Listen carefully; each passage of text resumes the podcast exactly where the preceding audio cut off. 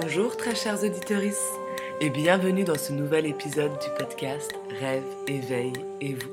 Le podcast qui arpente mille chemins d'éveil pour trouver celui qui t'appelle.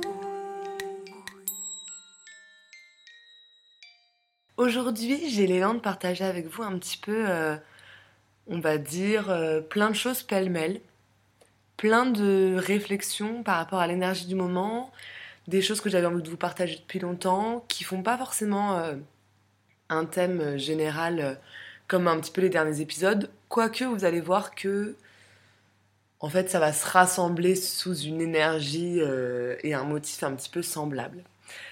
La première chose que j'avais envie de vous partager, c'est une, une, prière. je pratique pas mal la prière en lien avec mes méditations en fait c'est quelque chose qui est devenu pratiquement quotidien. Et les prières, elles sont pas euh, du tout forcément reliées à une religion. Hein. Ça, c'est euh, une croyance, quelque chose qu'on nous met un petit peu en tête, on nous conditionne avec ça.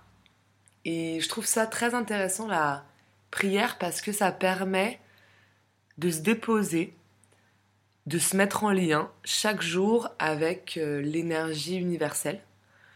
Et, et en fait, essayer de fixer une énergie c'est-à-dire qu'on ne peut pas euh, prier euh, pour tout, tout le temps. On n'aurait pas le, la possibilité, l'espace mental de se rappeler de tout. Et donc là, on va juste établir euh, la priorité du moment, la priorité de la journée, en se disant, ok, aujourd'hui, qu'est-ce que j'ai envie de dire à l'univers? Aujourd'hui, de quoi j'ai envie de parler?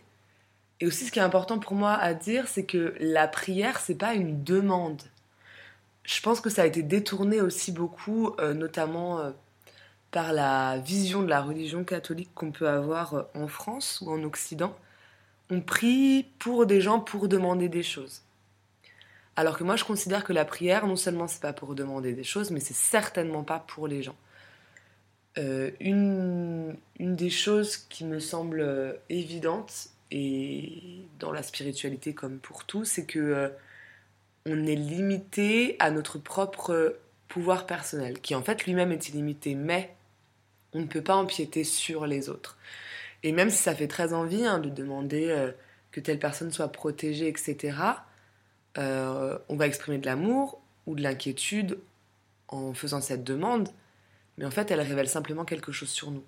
Cette personne-là, si elle, euh, elle a l'élan ou l'envie d'être protégée, c'est elle qui peut en faire la demande, je crois.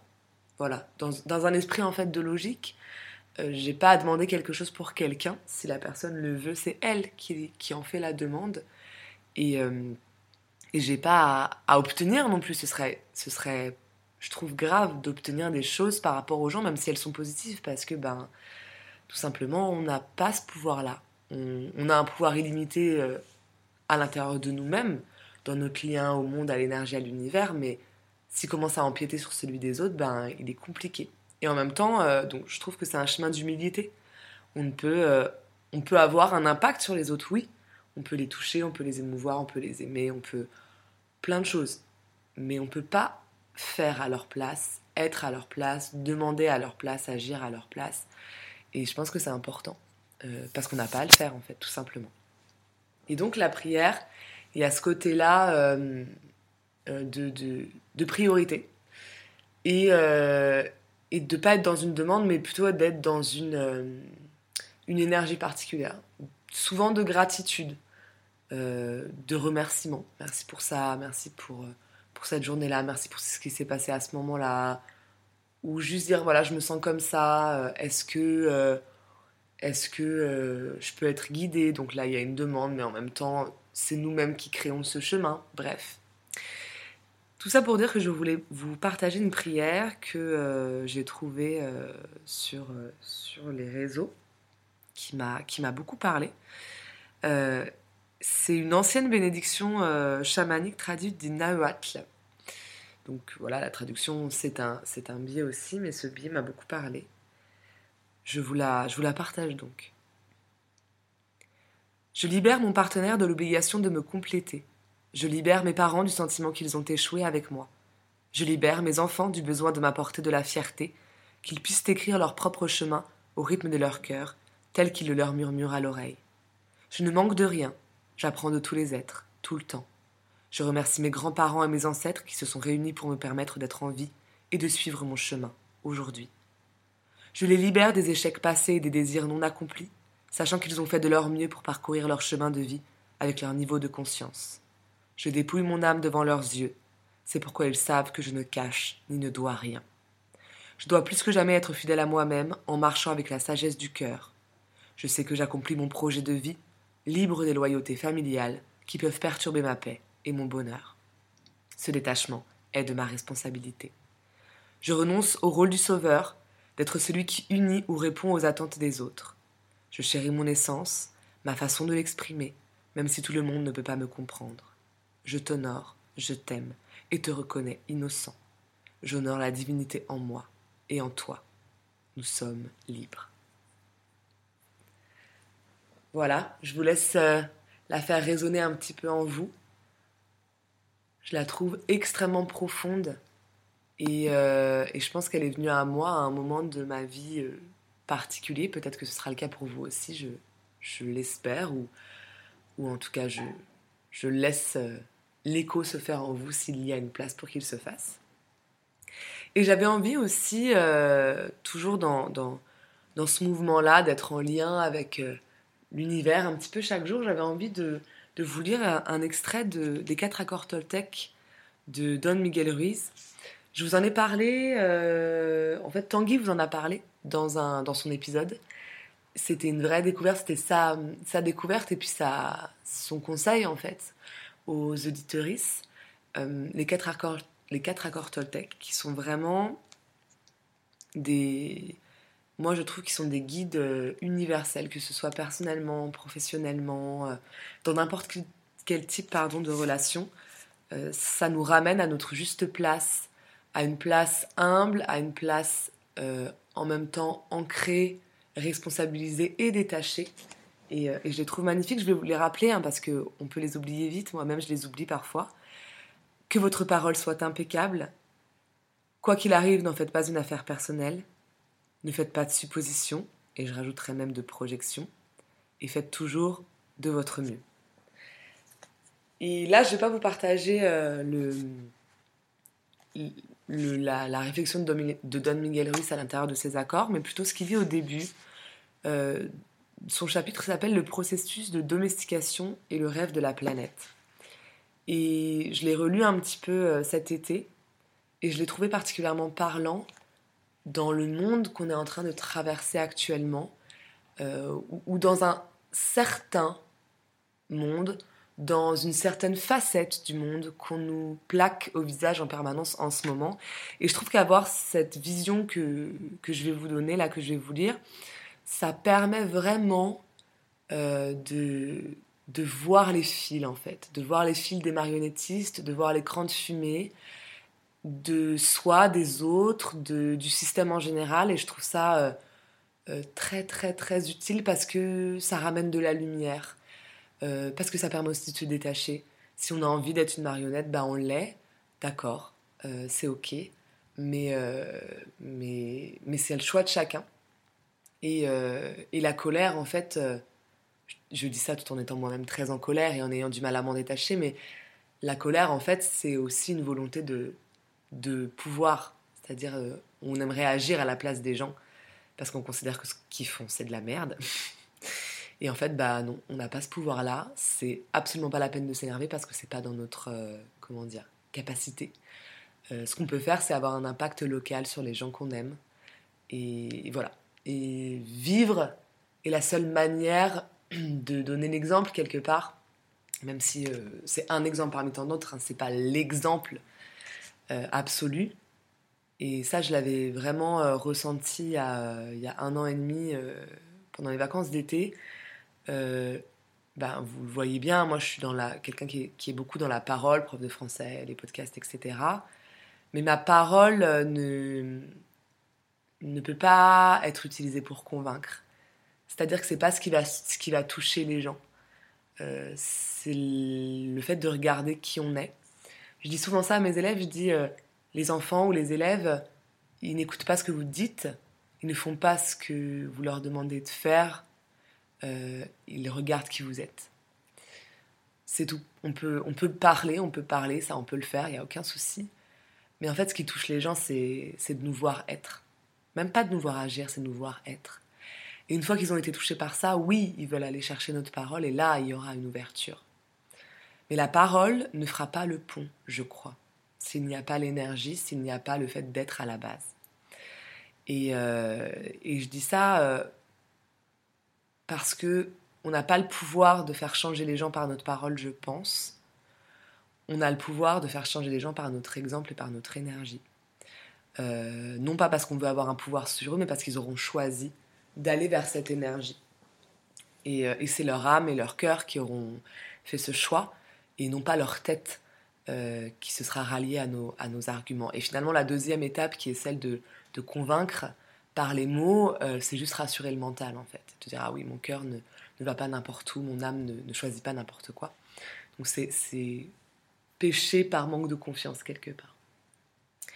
Donc euh, voilà, euh, je vais donc procéder à, cette lecture-là. Euh, je ne sais pas trop honnêtement combien de temps ça va durer.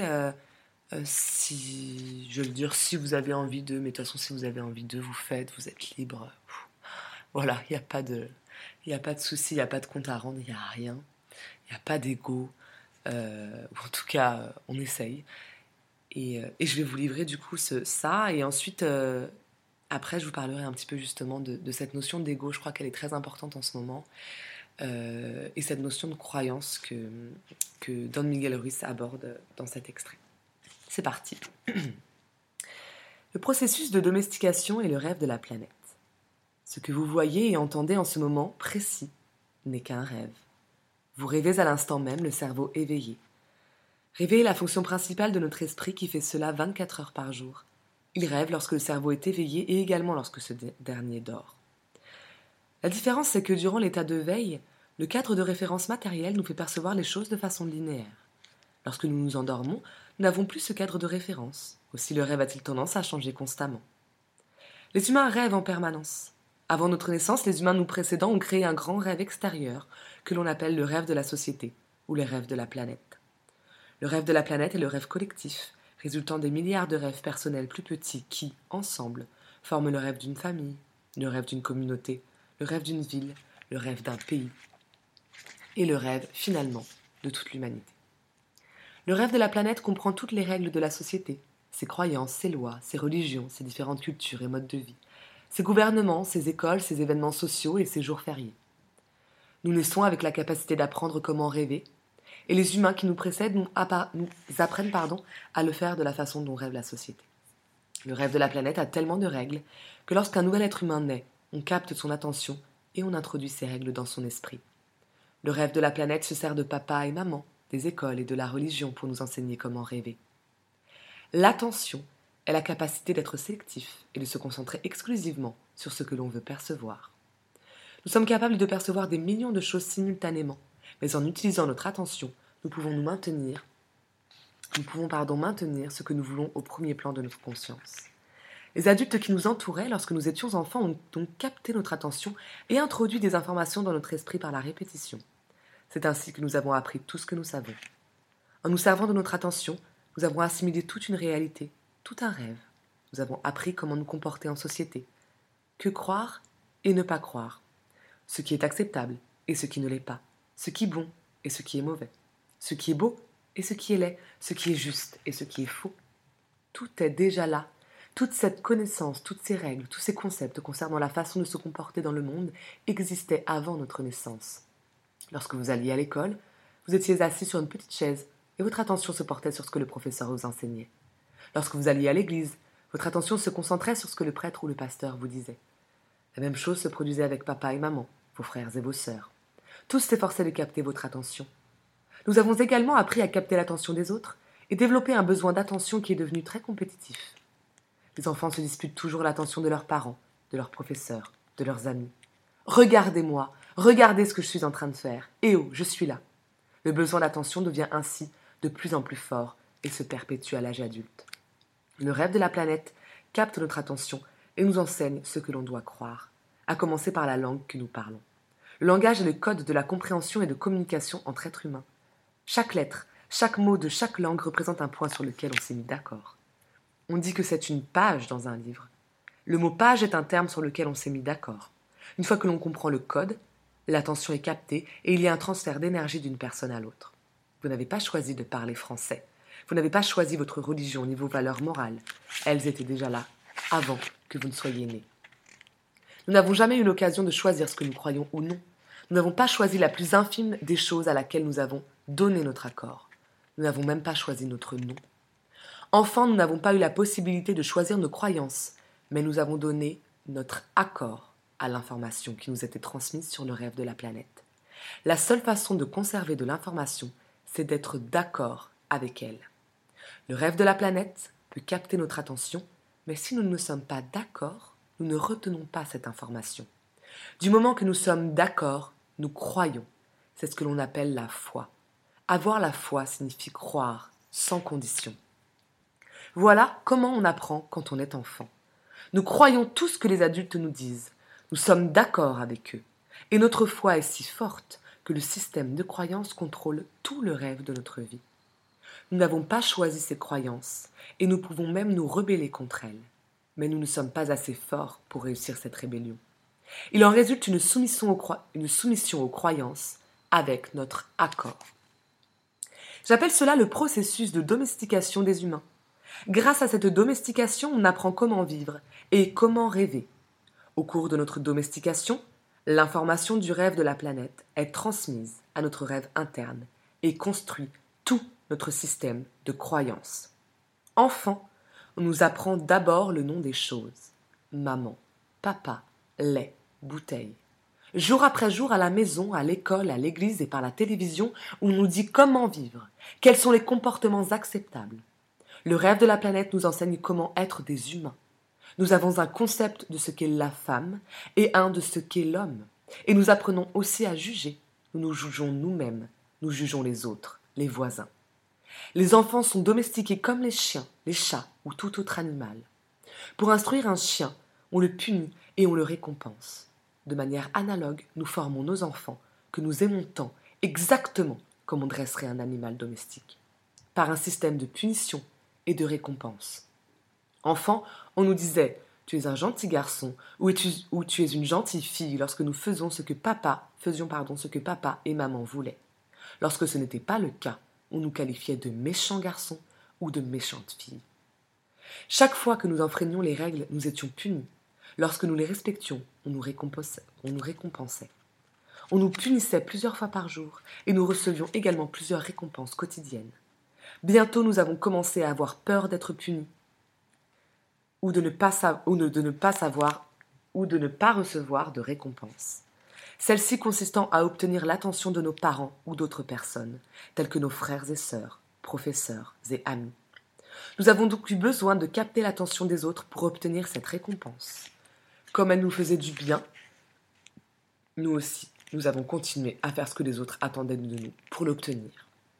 Ayant peur d'être punis et peur de ne pas être récompensés, nous nous sommes mis à prétendre être qui nous n'étions pas, juste pour faire plaisir aux autres, juste pour paraître assez bien à leurs yeux. Nous nous efforcions de faire plaisir à papa et à maman. Nous voulions plaire au maître d'école, plaire à l'église. Alors nous avons commencé à jouer des rôles. Nous prétendions être autres que nous n'étions par peur d'être rejetés. Cette peur est ensuite devenue celle de ne pas être comme il faut, assez bon. Au bout du compte, nous sommes devenus quelqu'un d'autre que nous-mêmes, des copies des croyances de maman, des croyances de papa, des croyances de la société et de la religion. Toutes nos tendances naturelles se sont perdues au cours de ce processus de domestication. Et lorsque nous avons été assez âgés pour commencer à comprendre, nous avons appris le mot non. Les adultes disaient ne fais pas ceci, ne fais pas cela. Alors nous nous rebellions et disions non pour défendre notre liberté. Nous voulions être nous-mêmes, mais nous étions trop petits et les adultes étaient grands et forts.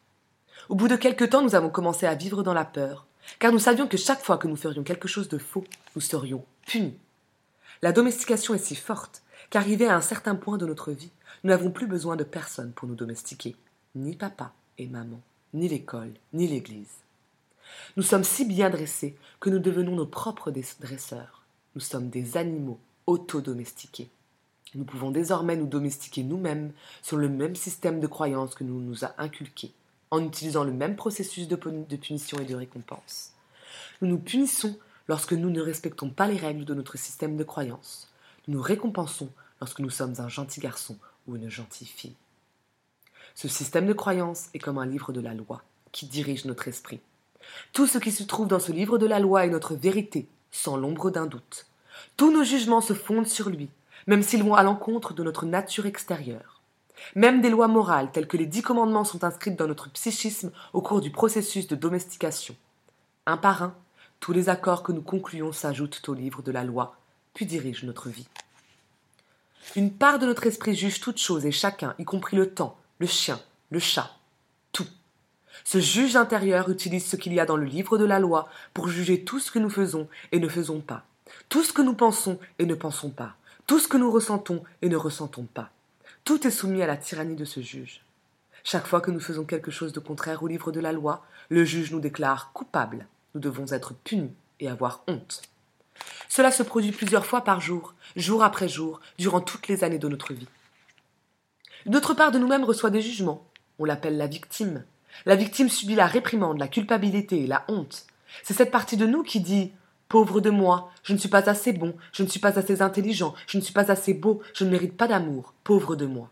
Le juge est d'accord et dit Oui, tu n'es pas assez bon. Et tout cela découle d'un système de croyances auquel nous n'avons jamais choisi de croire. Ces croyances sont d'ailleurs si fortes que même des années plus tard, lorsqu'on découvre de nouveaux concepts et qu'on essaye de prendre ses propres décisions, on réalise qu'elles contrôlent toujours notre vie. Tout ce qui va à l'encontre du livre de la loi vous fait ressentir une drôle de sensation dans le plexus solaire, que l'on appelle la peur. Contrevenir aux règles de ce livre rouvre vos plaies et votre réaction est de produire du poison émotionnel. Puisque tout ce qu'il y a dedans doit être vrai, tout ce qui remet en question vos croyances provoque un sentiment d'insécurité. Même si le livre de la loi est faux, il vous donne un sentiment de sécurité.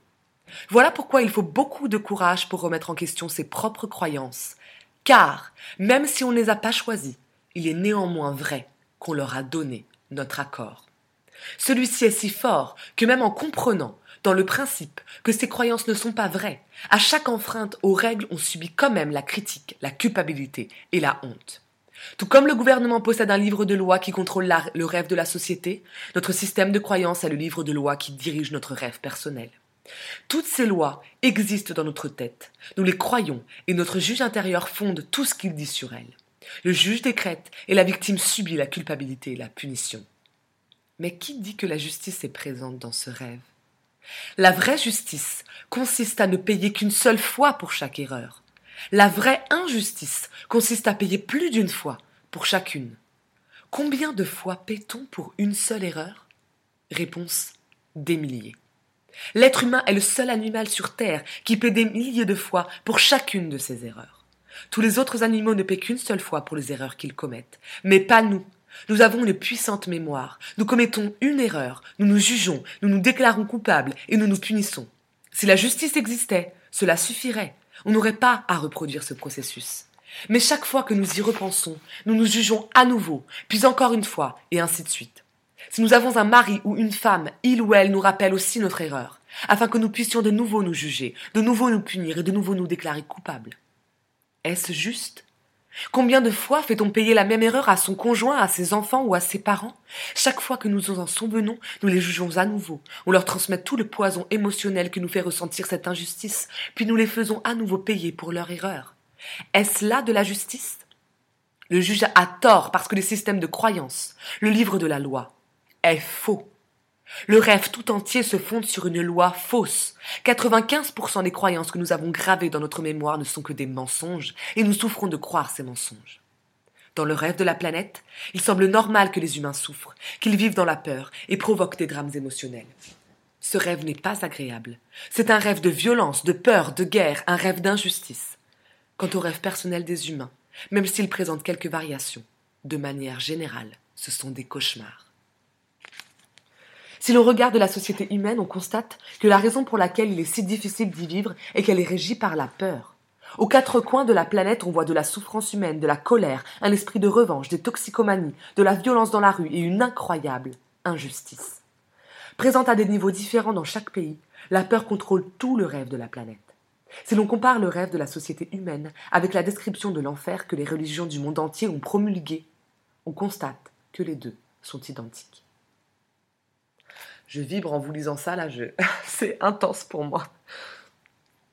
Les, religions disent que l'enfer est un lieu de punition, de peur, de douleur et de souffrance, un lieu où où le feu vous brûle. Le feu résulte des émotions nées de la peur. Chaque fois que l'on ressent de la colère, de la jalousie, de l'envie ou de la haine, on sent un feu qui brûle en soi. On vit dans un rêve d'enfer. Si vous considérez l'enfer comme un état d'esprit, alors il est présent partout autour de nous. Certains disent que si nous ne faisons pas ce qu'il nous commande, nous irons en enfer. Pas de chance, nous y sommes déjà. Et ces personnes aussi.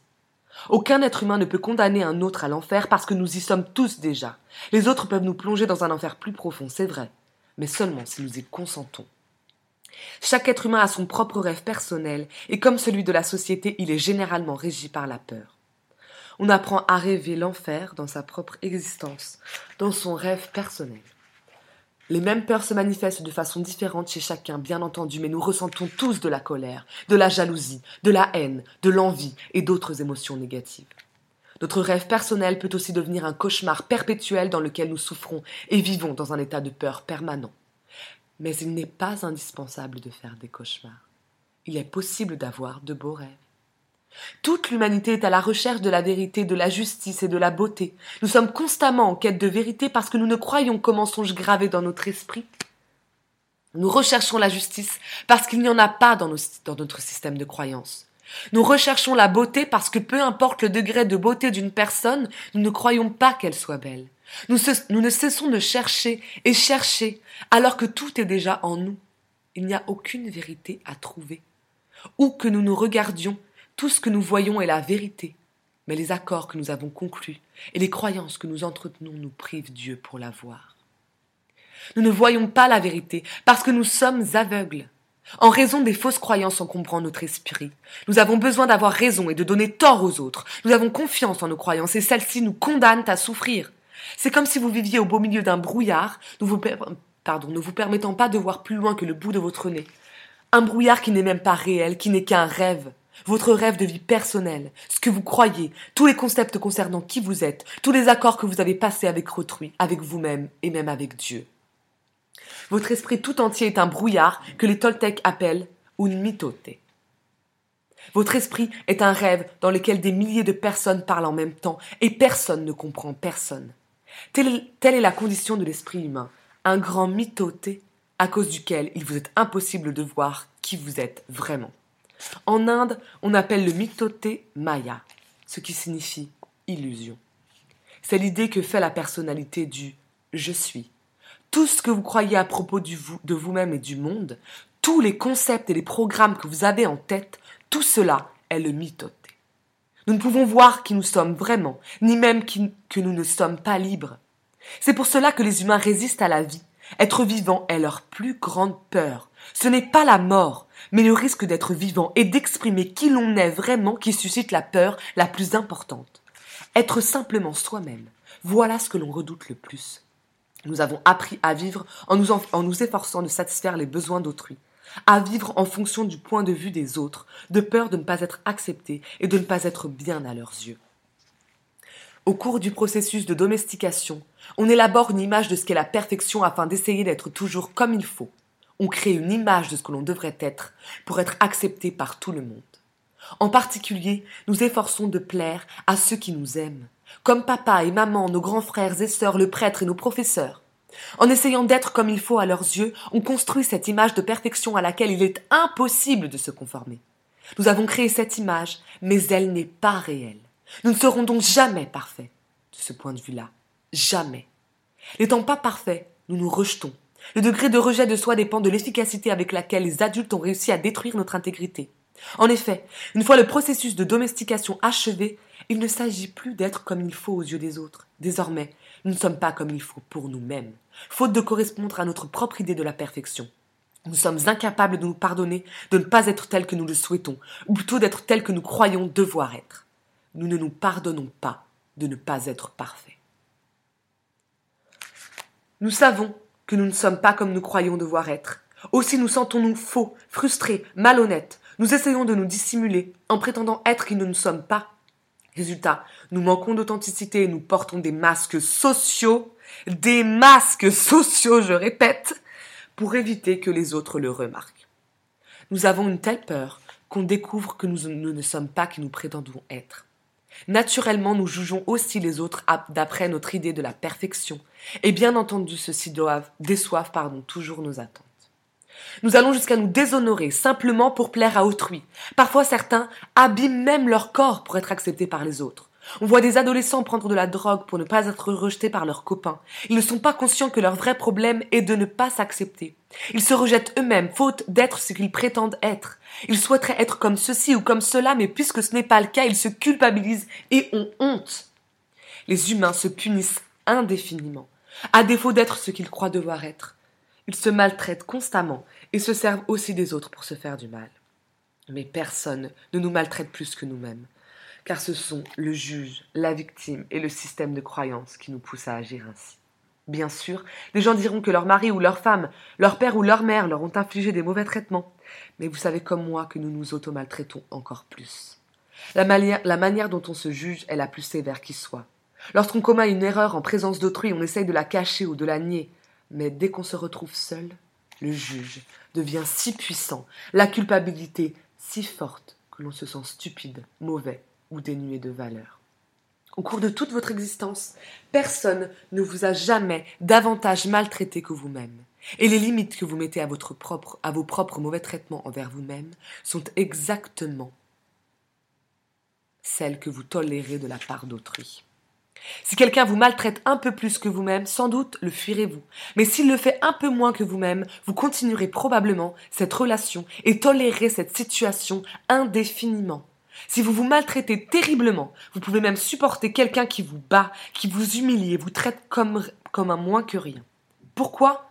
Parce que, dans votre système de croyance, vous vous dites Je le mérite. Cette personne me fait une faveur d'être avec moi. Je ne suis pas digne d'amour et de respect, je ne suis pas assez bon ou bonne. On a besoin d'être accepté et aimé par autrui, mais on est incapable de s'accepter et de s'aimer soi-même. Plus on a d'amour propre, moins on se maltraite. Se maltraiter provient d'un rejet de soi, celui-ci résultant d'une image de la perfection à laquelle il est impossible de se conformer. L'idée qu'on se fait de la perfection est la raison du rejet de soi-même. C'est à cause d'elle qu'on ne s'accepte pas tel qu'on est, ni les autres tels qu'ils sont. Oh là là, je, vraiment je fibre, c'est, c'est tellement intense que c'est du mal, j'ai du mal physiquement à le, à le supporter là. Euh, et je me dis en lisant, mais mon Dieu, mais il faudrait que je lise ça. Et c'est à moi que, que, ce choix appartient. Euh, je peux le faire, je veux dire. Il faudrait que je lise ça à tous les adolescents que j'ai en face de moi, en fait. Mon Dieu, mais, mais mon Dieu, la force de ce texte. Euh, je continue, je, pardon, je continue encore une petite page qui est très parlante. Prélude à un nouveau rêve. Vous avez conclu des milliers d'accords avec vous-même, avec les autres, avec le rêve de votre vie, avec Dieu, avec la société, avec vos parents, votre conjoint, vos enfants. Mais les plus importants sont ceux que vous avez passés avec vous-même. Au moyen de ces accords, vous vous, dites, qui vous êtes, ce que vous sentez, ce que vous croyez et comment vous comportez. Le résultat est ce que vous appelez votre personnalité. Dans ces accords, vous dites Voilà ce que je suis, voilà ce que je crois. Il y a des choses que je peux faire, d'autres non. Ceci est la réalité, cela est imaginaire, ceci est possible, cela est impossible. Un seul de ces accords ne pose guère de problème, mais nombreux sont ceux qui vous font souffrir et échouer dans la vie. Si vous voulez connaître une existence faite de joie et de plénitude, il vous faut trouver le courage de rompre ceux de vos accords qui sont fondés sur la peur. Oh là, mais ça me parle tellement. Et revendiquer votre pouvoir personnel. Les accords dérivés de la peur nous font dépenser énormément d'énergie, tandis que ceux qui découlent de l'amour nous aident à conserver cette énergie et même à en avoir davantage. Chacun d'entre nous est né avec une certaine quantité de pouvoir personnel que nous reconstruisons chaque jour en nous reposant. Malheureusement, nous épuisons tout ce pouvoir personnel à conclure nos accords puis à les tenir, de sorte que nous nous sentons impuissants. Nous avons tout juste assez d'énergie pour survivre chaque jour, car presque tout notre pouvoir sert à respecter les accords qui nous maintiennent dans le rêve de la planète. Comment pouvons-nous changer le rêve de notre vie alors que nous n'avons pas le pouvoir de modifier le plus infime de nos accords? Si nous sommes capables de voir que nos accords dirigent notre existence, et si nous n'avons pas le rêve de, notre vie, alors il nous faut changer ces accords. Quand nous serons enfin prêts à le faire, il existe quatre accords Toltec très puissants, qui nous aideront à rompre les autres accords issus de la peur qui nous vide de notre énergie. Amen. Franchement, Amen. Alors cette idée, c'était un peu dense, hein, j'ai lu, pas mal, euh, mais je, ne pouvais rien couper. Ça a tellement de sens, cette idée que euh, on est construit même avant d'arriver au monde par les croyances qui nous entourent. Ces croyances, on les subit d'abord quand on est enfant, mais on finit par les accepter. Cette idée du consentement, de l'accord, elle est super puissante parce que c'est en rompant cet accord et ce consentement qu'on peut commencer à changer nos accords. Et l'idée de refuser tous les accords qui ont été faits par euh, la peur, c'est tellement puissant. Et cette idée qu'on est en train de vivre notre propre enfer, c'est tellement puissant.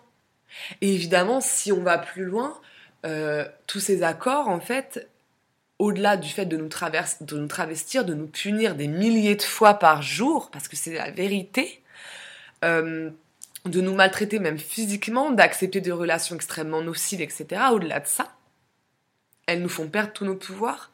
Comme il le dit à la fin, on est épuisé de s'auto-flageller en permanence, on perd tout notre pouvoir et on l'accorde à ceux euh, qui dirigent ces accords-là, euh, au, plus haut de notre existence, de notre système, de notre planète. Et mon Dieu, que c'est puissant juste de réfléchir à ces notions-là, la peur, les accords, les croyances, euh, le consentement, le consentement. Je veux dire, aujourd'hui, on est dans une société euh, où on fait semblant de parler du consentement. Moi, c'est quelque chose qui est extrêmement important pour moi, le consentement, tout le temps. Et j'en parle beaucoup à mes élèves, euh, à tous les niveaux de l'existence. Et, on nous blablate là-dessus, alors qu'on a un gouvernement qui, qui, se, qui se de notre consentement, quoi. Euh, ils s'en foutent de notre consentement. Et, euh, sauf qu'en fait, on le donne. On le donne. C'est pour ça, euh, c'est ce que j'ai dit en story il n'y longtemps sur Insta, et je pense que c'est essentiel. Il y, a une, il y a une raison pour laquelle on vit là-dedans, c'est qu'on donne notre consentement. Il est là notre pouvoir personnel. D'accord? Si on ne consent pas, on ne fait pas. Et on n'est pas obligé. C'est un c'est une illusion, cette obligation. Alors vous allez me dire, oui, c'est facile de ton point de vue, et c'est vrai. Je sais d'où je parle. Et c'est vrai que c'est, je dirais pas facile, mais c'est pas difficile. Parce que je pars euh, d'un point de vue, euh, je me situe euh, socialement quelque part. Hein. Je suis blanche déjà, je suis dans une classe sociale moyenne, etc. etc. Donc oui, tout ça fait que c'est facile jusqu'à un certain point. Tout à fait, je l'entends. Mais je pense qu'il faut lever euh, les illusions maintenant, il faut accepter de se regarder en face. Alors ça, je vais en parler parce que ça me semble essentiel et c'est ce que je voulais vous partager à la suite de cette lecture. Mais d'abord, je vais juste revenir sur la notion de croyance. Euh, mon ostéopathe mage euh, me fait beaucoup travailler là-dessus en m'expliquant que tout est croyance en fait. On est là pour vérifier notre système de croyance et tout ce qu'on va faire dans notre vie, ça va être pour dire oui, oui, oui, mon système de croyance me met en sécurité, il est vrai, il est juste, etc. Euh, et, il me dit quelque chose de très puissant, mon estéomage. Il explique que euh, ce qui arrive en ce moment euh, sur la planète, c'est justement pour faire se péter la gueule à notre système de croyance, nous montrer qu'en fait non, il ne nous sécurise pas et il est faux. Le mien comme le vôtre. Euh, et que en fait on est on est on, se vend toute notre vie pour valider notre système de croyance. Alors, je vais, être, je vais utiliser un de ces exemples qui je trouvais très parlant. Il utilise euh, l'exemple du Père Noël. Il dit voilà, euh, on, croit au Père Noël, on croit au Père Noël, on croit au Père Noël, et en fait, on, se, on s'aliène pour cette croyance. Elle dirige notre vie, c'est-à-dire quand on est enfant, bah, on va s'empêcher de faire des choses, on va se sacrifier pour cette croyance, puisqu'on va euh, euh, ne, pas, euh, ne, pas faire de bêtises, ou ce qu'on appellerait des bêtises, de ne pas se libérer de certaines choses, etc., etc., parce qu'on veut nos cadeaux. Donc on se sacrifie pour cette croyance, encore et encore. Jusqu'à ce qu'un jour, il y ait un, camarade de classe, ou un ami, ou, ou une bourde d'adultes, si on peut dire ça comme ça, qui nous dit que le Père Noël n'existe pas. Et là, on veut pas lâcher cette croyance. On dit mais non, non, non, c'est pas possible, c'est pas possible, ça peut pas, ça peut pas, ça peut pas, tout va, tout va s'écrouler, tout, tout, tout, tout mon système de croyance va s'écrouler. On ne m'aurait pas menti. Parce que c'est ça aussi hein, derrière, c'est euh, la croyance en l'adulte dit la vérité. Hein. Mon Dieu, mon Dieu, mon Dieu. Et, euh, mais malgré tout, la, petite euh, graine germe.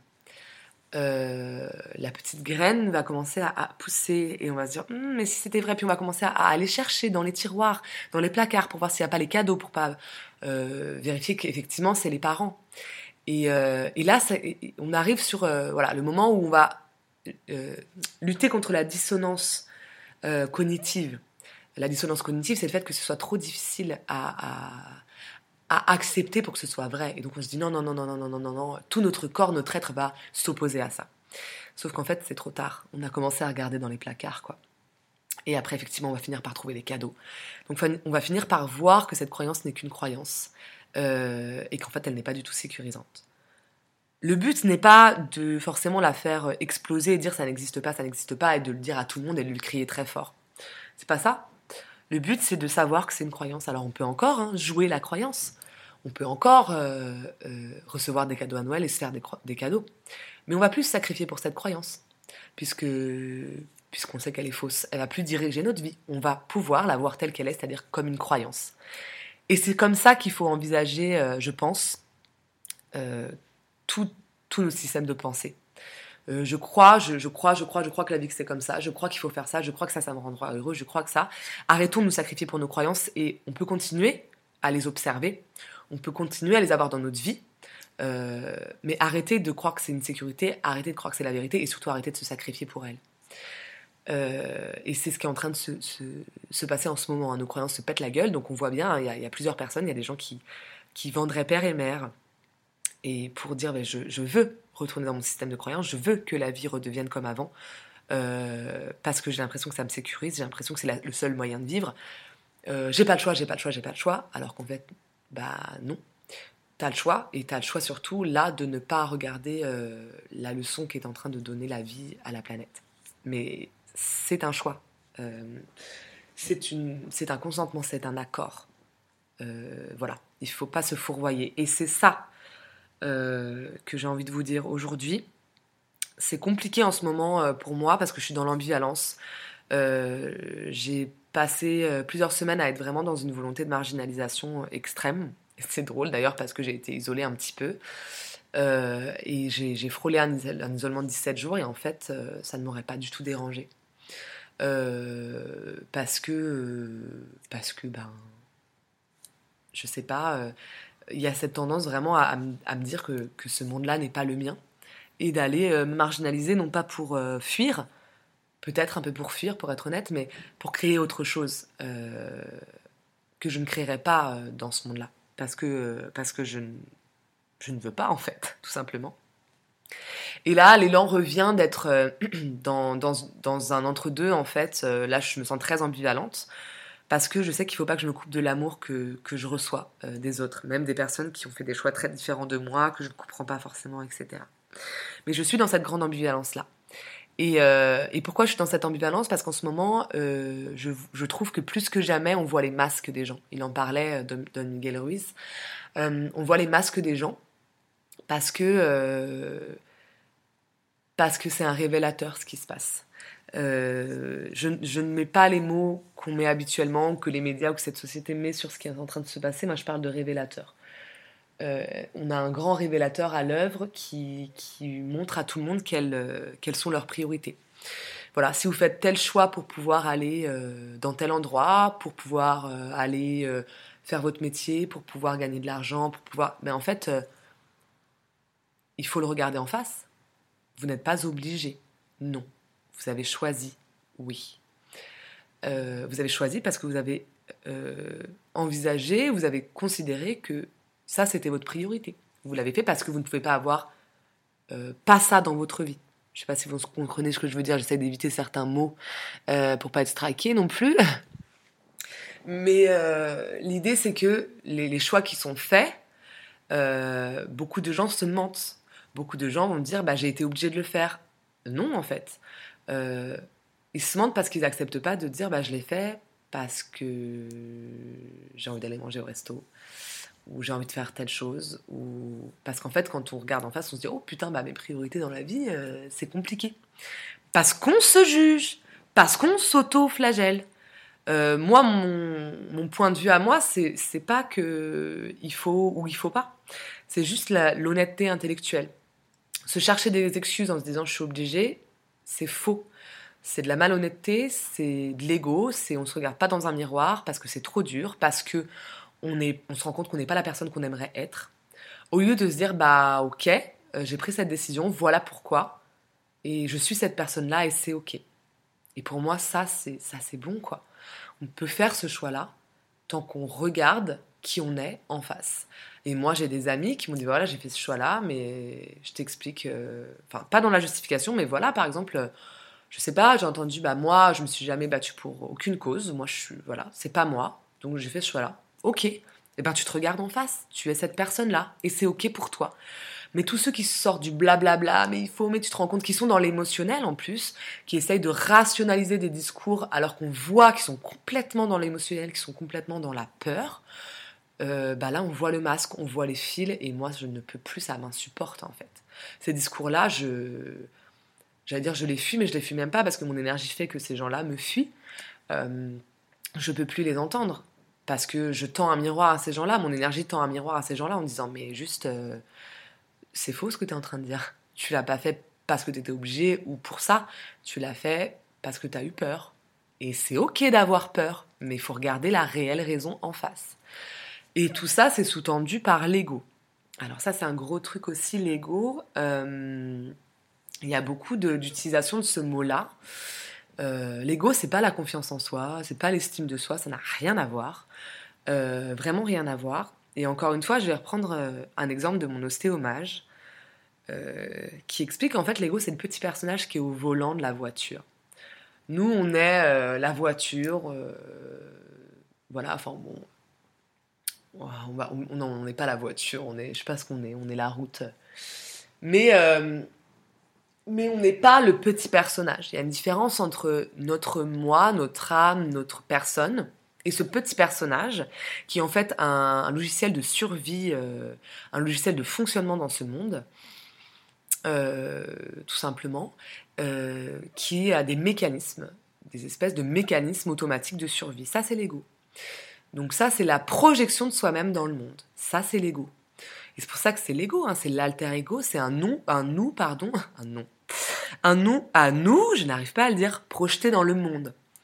Et, euh, et ce nous, à aucun moment, il faut qu'il nous dirige. C'est un système de survie. Il est là pour nous faire survivre si on en a besoin, mais c'est tout. Si on est dans l'ego en permanence, on n'est jamais dans la vie. On est toujours dans la survie. On n'est pas dans la vie, on est dans le fonctionnement. Et je sais que cette société nous demande de fonctionner. Expression métro, boulot, Dodo le montre très bien, on ne vit pas, on fonctionne dans cette société.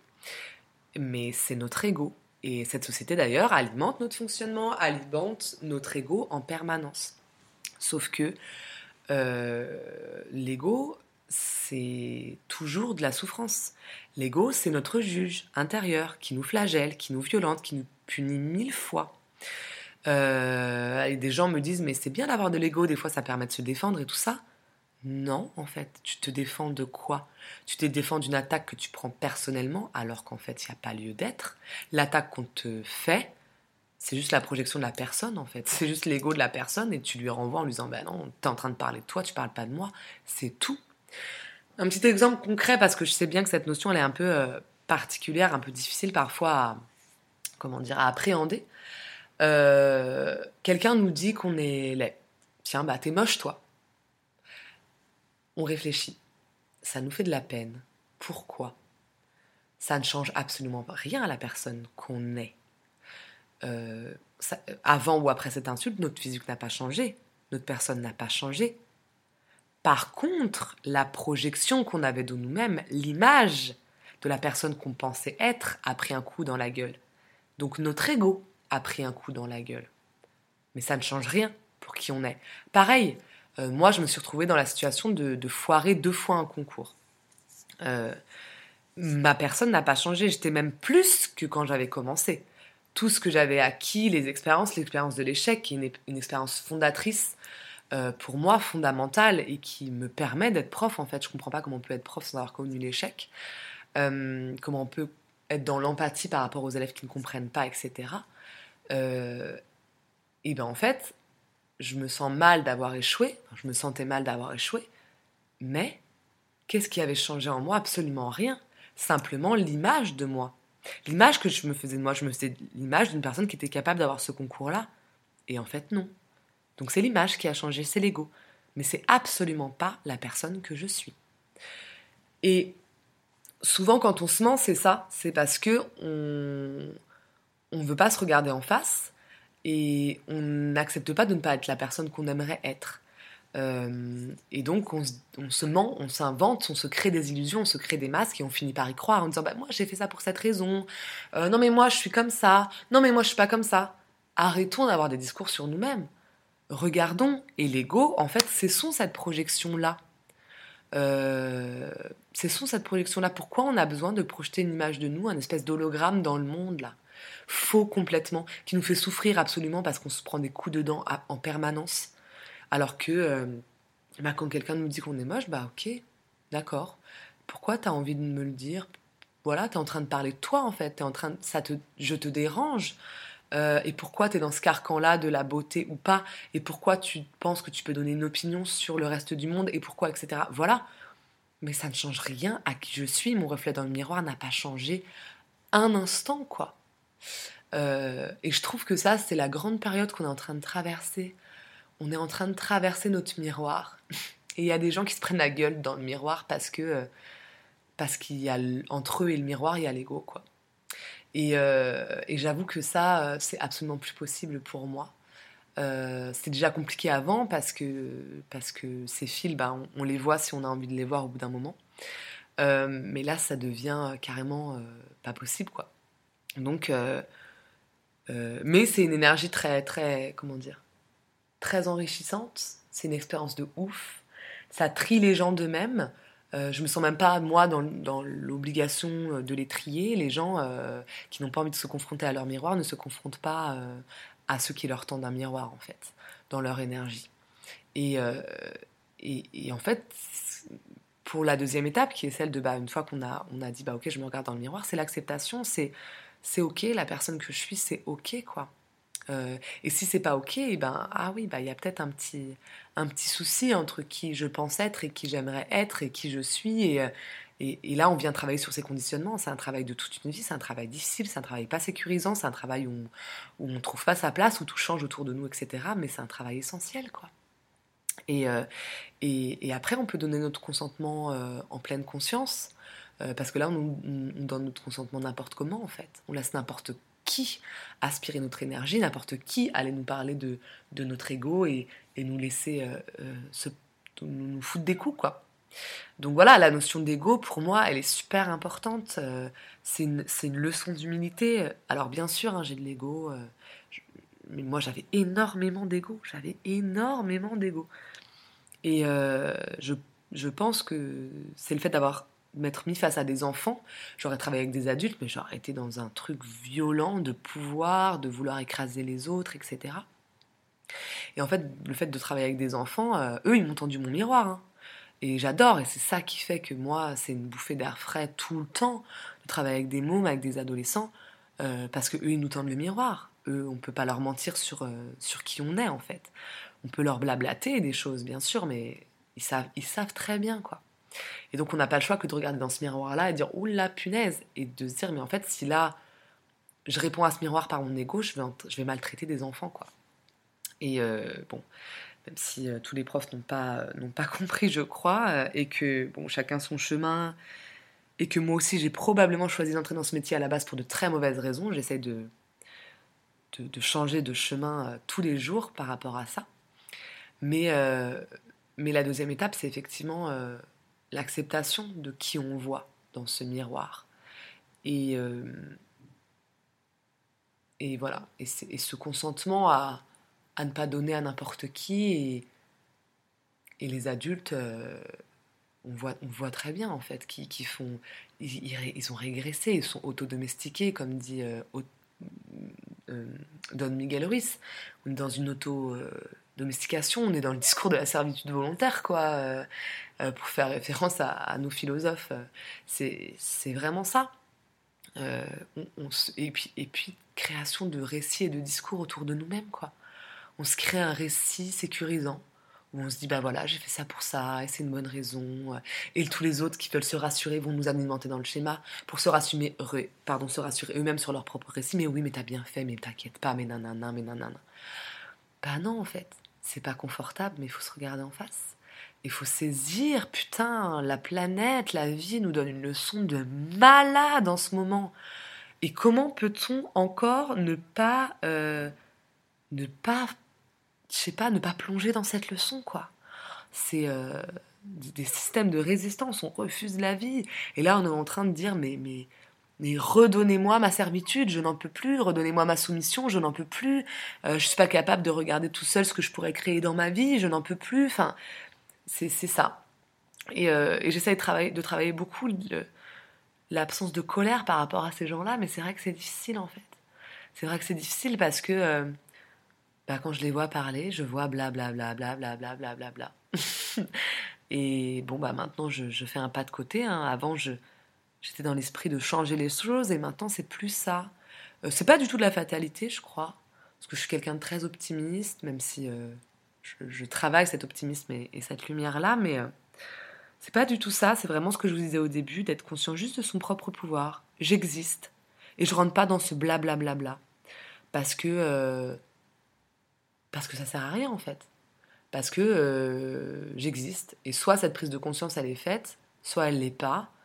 Euh, la seule chose que je peux faire, c'est d'être, euh, j'allais dire, inspirante. C'est pas dans l'ego que je dis ça, c'est. Inspirante pour moi-même en fait déjà. inspirante pour moi-même, accepter de regarder mon reflet. Et c'est drôle d'ailleurs parce que je, lis un livre, La fantaisie pour ados en ce moment. Euh, qui s'appelle La Passe Miroir, qui est pas mal du tout, je vous le conseille. Et, euh, en fait, euh, ben, elle, c'est une jeune fille, je vous spoil pas, mais entre autres, qui, bah, qui passe les miroirs, et c'est très très exceptionnel comme don. Et tout simplement parce qu'il faut être capable de, de, regarder vraiment son reflet en face. Il y a un moment dans l'histoire où elle n'arrive plus à passer les miroirs parce que elle est en train de se mentir. Et, et ben voilà, s'il fallait une image, bah voilà, c'est ça. Vous voulez traverser la réalité, l'écran de fumée qui est en train de se passer? Bah, soyez honnête et réussissez à vous regarder dans le miroir, et là vous passerez par les miroirs. Et là, euh, vous n'aurez plus d'obstacles. Euh, je le crois profondément. Voilà. Euh, j'avais une petite voix endormie, mais, mais j'espère vous avoir transmis une énergie douce parce que c'est ce que je ressens. J'ai été super contente de faire ça. Cet épisode, ça m'a libérée, je le sens. Vraiment, euh, de relire cet extrait, ça m'a fait vibrer. Euh, alors vraiment, n'hésitez pas à réagir euh, pour n'importe quelle raison. Je réponds tout le temps, c'est un plaisir de partager avec vous. Et, et, la seule chose que, j'ai envie de vous dire, c'est je vous en supplie, passez le miroir avec moi. je me sens bien seule de l'autre côté. et, et voilà, ne donnez pas votre consentement si vous ne voulez pas le donner. Et nous ne sommes pas seuls, loin de là. Éteignez votre télé, sortez de cette matrice. On nous montre ce qu'on a envie de nous montrer, mais regardez dans la rue, parlez avec les gens qui vous inspirent, et vous verrez qu'il y a des chemins, il y a des chemins, il y a des chemins. Voilà, j'ai envie de vous dire aussi que je vous aime. Moi, l'ermite qui me marginalise, euh, j'ai envie de vous dire que je vous aime. Voilà. Euh, je vous souhaite une très belle journée et euh, et je vous dis à bientôt dans un nouvel épisode du podcast Rêve, éveil et vous.